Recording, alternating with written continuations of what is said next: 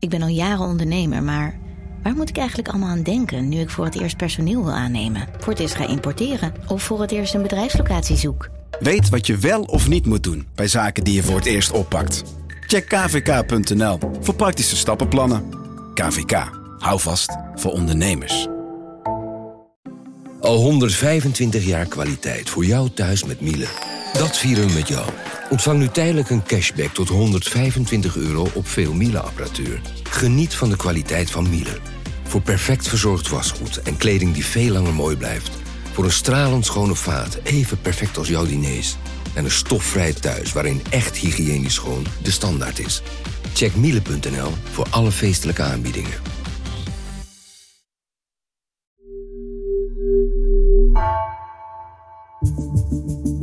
Vanaf de redactie van NRC het verhaal van vandaag. Mijn naam is Egbert Kalsen. Beste reizigers, in 2023 had de trein een vertraging van 2 jaar, 6 maanden, 26 dagen en 13 minuten. Herhaling: 2 jaar, 6 maanden, 26 dagen en 13 minuten. Meer informatie over de oorzaak van deze verstoringen en de vertragingen die u komend jaar kunt verwachten, krijgt u van NRC-redacteur Jan Benjamin.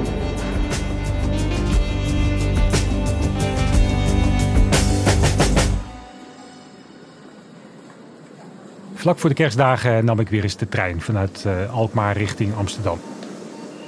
Ik moest naar perron 5a. Daar uh, zou de Intercity direct vertrekken vanaf uh, Amsterdam Centraal. En stond ik een tijdje te wachten en dan hoor je al, al die uh, berichten langskomen van vertragingen en van verstoringen op het spoor.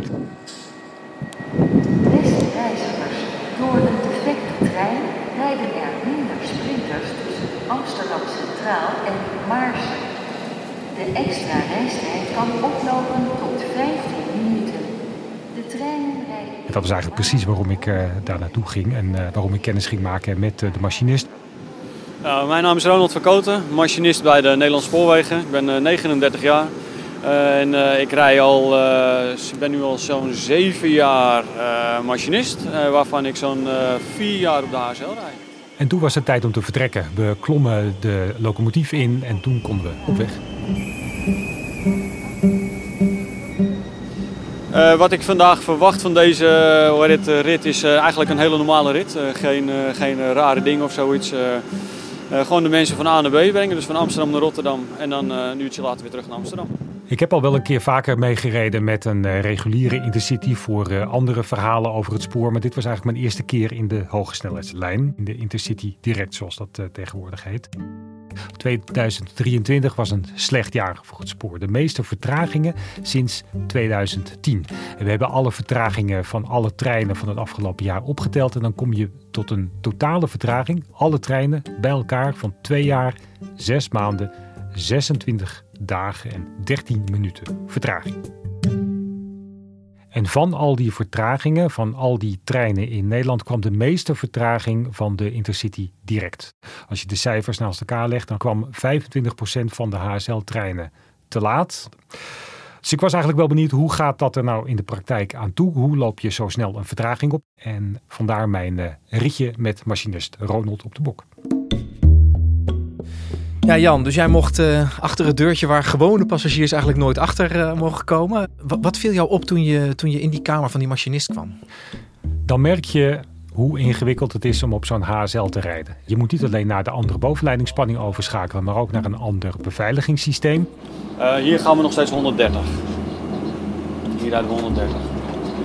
Nou, inmiddels een, moet ik als machinist nu zijn met de tracks, moet ik alles uh, uitschakelen. Dus is de treinverwarming. Stroom moet van de trein af, je moet een stukje uitrollen en dan moet de bovenleidingspanning uh, weer uh, opgebouwd worden. Nou, dan rollen we ondertussen gewoon op rolenergie rollen we naar boven toe, de, de spanningssluizing. Hier bij de borden geven ze aan de wisselingen van de bovenleidingsspanning, dus van 1,5 kV en hier zo 25 kV. Die moet dan weer tegen de bovenleiding aan, die, die geleider. Nou ja, dan zijn we inmiddels door de spanningssluis heen. En dan is het eigenlijk weer hetzelfde, het, het, stukje het opbouwen van de trein. Dus de bovenleiding, uh, zorgen dat de stroomafnemer weer tegen de bovenleiding aankomt. moeten we even wachten tot het systeem zegt ook dat het ook daadwerkelijk gebeurd is. Dan kunnen we opschakelen naar 160 km per uur op de HSL. En ja, dat wil, dat wil nog wel eens misgaan. En zeker als die spanningssluis, dat is dan het traject waarin dat uh, moet gebeuren, op een onhandige plek ligt. Dat ligt soms wel eens op een uh, traject dat een beetje omhoog loopt. Dat ging nu niet mis, maar dat is wel een reden van een behoorlijk aantal vertragingen. Daar kan ik me iets bij voorstellen, want het klinkt eigenlijk ongelooflijk ingewikkeld. Daar heb je helemaal geen weet van als je gewoon in die trein zit. Kan dat niet simpeler? Dat kan uh, simpeler uh, eigenlijk op twee manieren. Je kan zorgen dat het wat automatischer uh, gebeurt. En daar heeft de NS ook wel nieuwe treinen voor gekocht. Nu is dat ook niet uh, probleemloos, want uh, de NS had eigenlijk al gepland om in december met die nieuwe treinen van ze te gaan rijden. Uh, 99 hebben ze er in totaal besteld voor heel veel geld. Um, alleen is dat niet gelukt vanwege allerlei kinderziektes aan die ICNG. Maar ook omdat er vertraging is geslopen in de levering van die nieuwe treinen. Waardoor er nu nog maar 14 ICNG's rijden in plaats van die 99.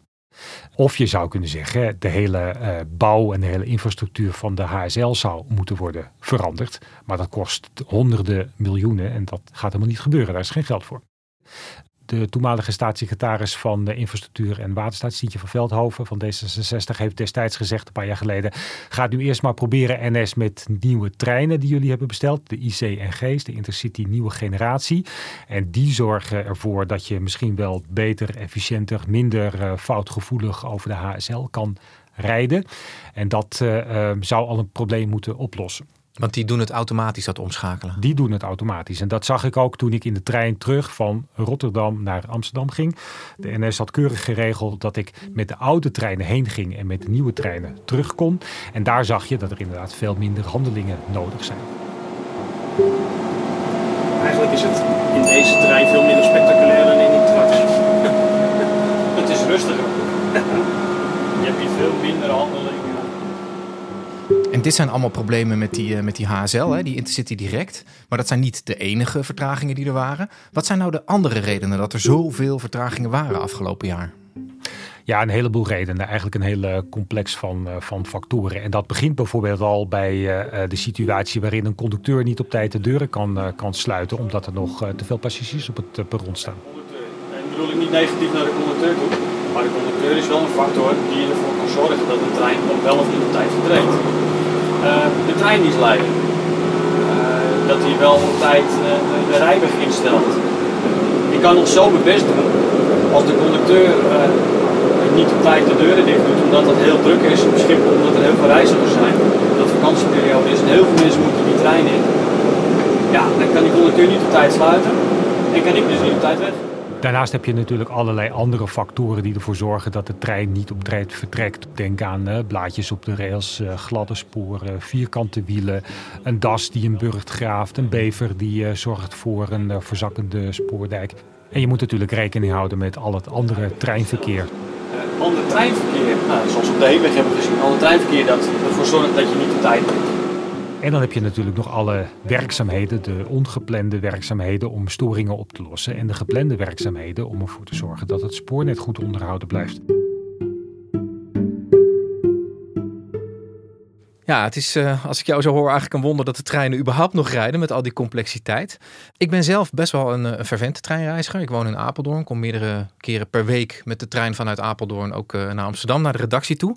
Ik heb eigenlijk bijna nooit problemen uh, op mijn traject. Hoe, hoe, hoe verhoudt dat zich dan zeg maar, tot, tot die rampzalige cijfers?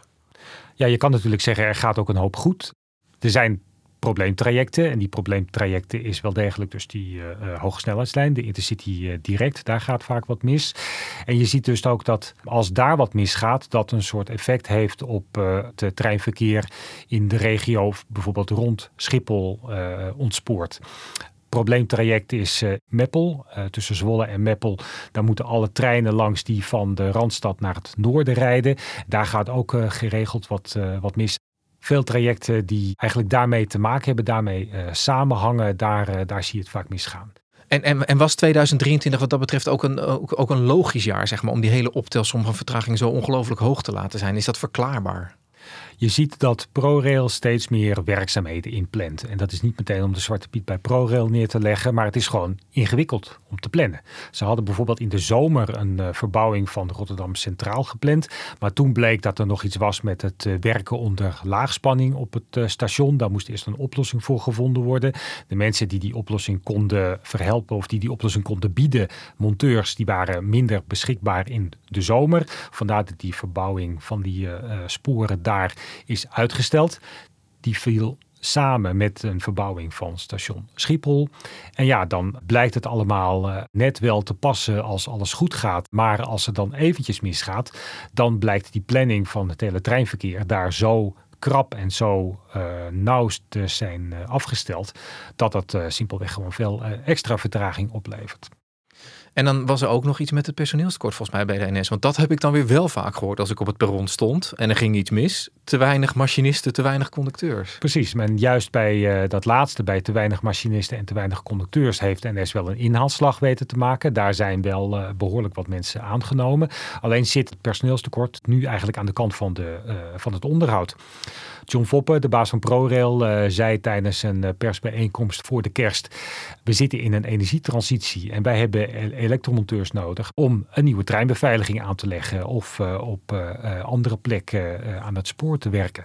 En als die er niet zijn, dan gaan die werkzaamheden een stuk trager.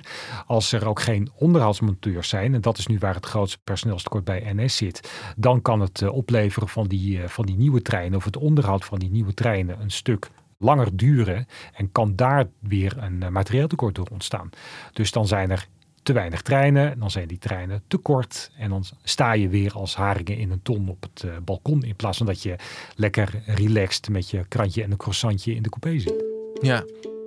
Nu willen we wel meer treinen laten rijden, snellere treinen laten rijden, zwaardere treinen laten rijden, maar eigenlijk zie je dat het spoor de spoordijken, de dijken waar de rails op liggen, helemaal niet berekend zijn op die zwaardere treinen, op die snellere treinen. Verzakkingen van het spoor zijn aan de uh, orde van de dag of dreigen aan de orde van de dag te komen. Je ziet een voorbeeld daarvan al bij uh, Goes, tussen Goes en uh, Seer Arendskerken. Daar is door je zou kunnen zeggen klimaatverandering, of in ieder geval een hoop regen, zijn de dijken zompig geworden. Daardoor uh, konden de treinen daar niet zo hard rijden als NS uh, wel zou willen. En kachelden ze met een vaartje van de eerste 40 km per uur en daarna misschien nog iets harder over die dijk. Om maar wel veilig te kunnen blijven rijden. Waardoor eigenlijk, zou je bijna kunnen zeggen, het aan de ene kant klimaatverandering is die ervoor zorgt dat we minder gebruik kunnen maken van de infrastructuur van het spoor. Maar aan de andere kant moeten we juist meer gebruik gaan maken van het spoor omdat uh, we aan de klimaatdoelen tegemoet moeten komen. Omdat we moeten zorgen voor schoner en duurzamer verkeer. En het spoor is natuurlijk een stuk schoner dan wanneer je met z'n allen in de auto gaat zitten. Ja, dus we moeten eigenlijk meer met de treinen, onder andere vanwege het klimaat. Maar zo'n zo jaar als 2023 met al die vertragingen helpt daar natuurlijk niet echt. Zie je nou ook al dat, dat reizigers uh, afhaken, zeg maar? Zijn er minder mensen met de trein gegaan door al die vertragingen? Je ziet in ieder geval dat NS nog niet op zijn volle capaciteit zit. Ze vervoeren 85% van uh, het aantal mensen dat in de 2019 de trein uh, nam. En je ziet ook wel dat mensen meer met de auto zijn gegaan. Vorig jaar zijn er 180.000 nieuwe uh, auto's op de weg gekomen. 2022 waren dat er 100.000. Dus dan lijkt het er wel op. En dat is altijd lastig om te zeggen dat dat precies komt door alle vertragingen en problemen met, met de trein. Maar het zal meegespeeld hebben.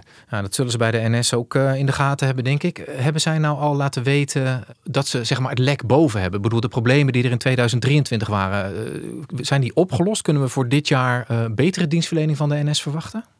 Ze hebben in de nieuwe dienstregeling die begin december is ingegaan wel een aantal verbeteringen aangekondigd. Uh, alleen maar op trajecten waar er uh, behoorlijk wat reizigers al waren of waar er veel geld verdiend kan worden, zijn er wat extra treinen aan de dienstregeling toegevoegd. Het wordt natuurlijk ook allemaal wel wat beter, maar als je kijkt naar de problemen die we benoemd hebben en die deskundigen vertellen, dan zijn de grootste problemen nog niet over. Als je al die problemen op een rijtje zet en je begint bij uh, de werkzaamheden, dan zie je dat er uh, nog steeds volop wordt gewerkt. En dat heeft ook weer te maken met het personeelstekort bij, bij ProRail en bij alle aannemers die het werk moeten doen. Die kunnen simpelweg gewoon niet genoeg mensen krijgen. En die hebben ook te veel werk om alles in de daluren, om in de nacht, om in de vakanties of op dagen in het weekend te gaan werken. Ja, dat, dat klinkt niet alsof het op hele korte termijn weer heel erg veel beter uh, zal gaan, als ik uh, dat zo mag samenvatten. En het lijkt me ook ontzettend duur om dat allemaal aan te passen. Het is hartstikke duur om aan te passen. ProRail heeft een uh, staatje gedeeld. Ze hebben nu iets van uh, vorig jaar 1,4 uh, miljard euro aan allerlei nieuwe projecten moeten besteden. En dat groeit de komende jaren tot een 2,1 miljard in, in 2026. En dat zijn eigenlijk alleen nog maar de projecten die ze moeten doen. Daarnaast speelt de situatie van die baanlichamen, de spoordijken. Bedenk dat heel veel van die dijken en ook de rails die erop liggen aangelegd zijn met Marshallhulp. Dus uh, net na de Tweede Wereldoorlog. En die zijn allemaal niet berekend op zware treinen, op uh, meer treinen, op snellere treinen. Dus daar dreigen allerlei problemen. Ja. En Jan, verwachten we dan eigenlijk niet te veel van dat openbaar vervoer? Ik bedoel, wij staan allemaal maar te zeuren op dat perron als die trein vijf minuten vertraging heeft. Maar als je hoort wat daar allemaal achter zit, dan is dit misschien wel gewoon wat het is. Dat kan je inderdaad zeggen, ja. Je kan zeggen dat we uh, misschien wel door uh, te veel achterstallig onderhoud en te veel denken dat, uh, dat het allemaal wel blijft doorrijden tegen de grenzen van het spoor zijn aangelopen. We willen steeds meer. NS wil steeds vaker rijden. Er is een programma hoogfrequent spoor waar we elke 10 minuten een trein willen laten rijden. Het is natuurlijk slim om ook die infrastructuur die er ligt zo efficiënt mogelijk te gaan gebruiken. Maar als dat betekent dat de dienstverlening op het spoor daardoor zo onbetrouwbaar wordt, dan kan je zeggen, uh, misschien moeten we gewoon zeggen vijf treinen zes treinen, tien treinen per uur is te veel. Als we zeker weten dat er vier treinen per uur rijden, is dat al, is dat al zeker. Nou, soms gaat het natuurlijk ook gewoon goed. Daar werkt de NS hard voor. Daar introduceren ze ook die, die nieuwe treinen voor. Het was in ieder geval uh, gelukt toen ik met machinist Ronald van Koten op pad ging.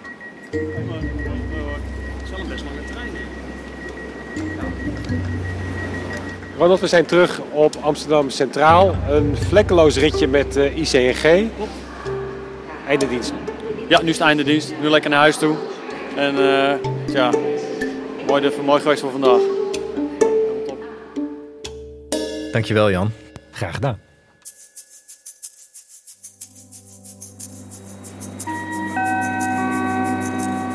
Beste reizigers, u luisterde naar Vandaag, een podcast van NRC.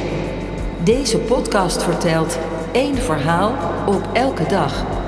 De aflevering van 10 januari werd gemaakt door Lotteke Bogert, Iris Verhulsdonk en Jeppe van Kesteren. Coördinatie door Henk Ruigerok van der Werven. Geheel volgens dienstregeling is er morgen weer een vandaag.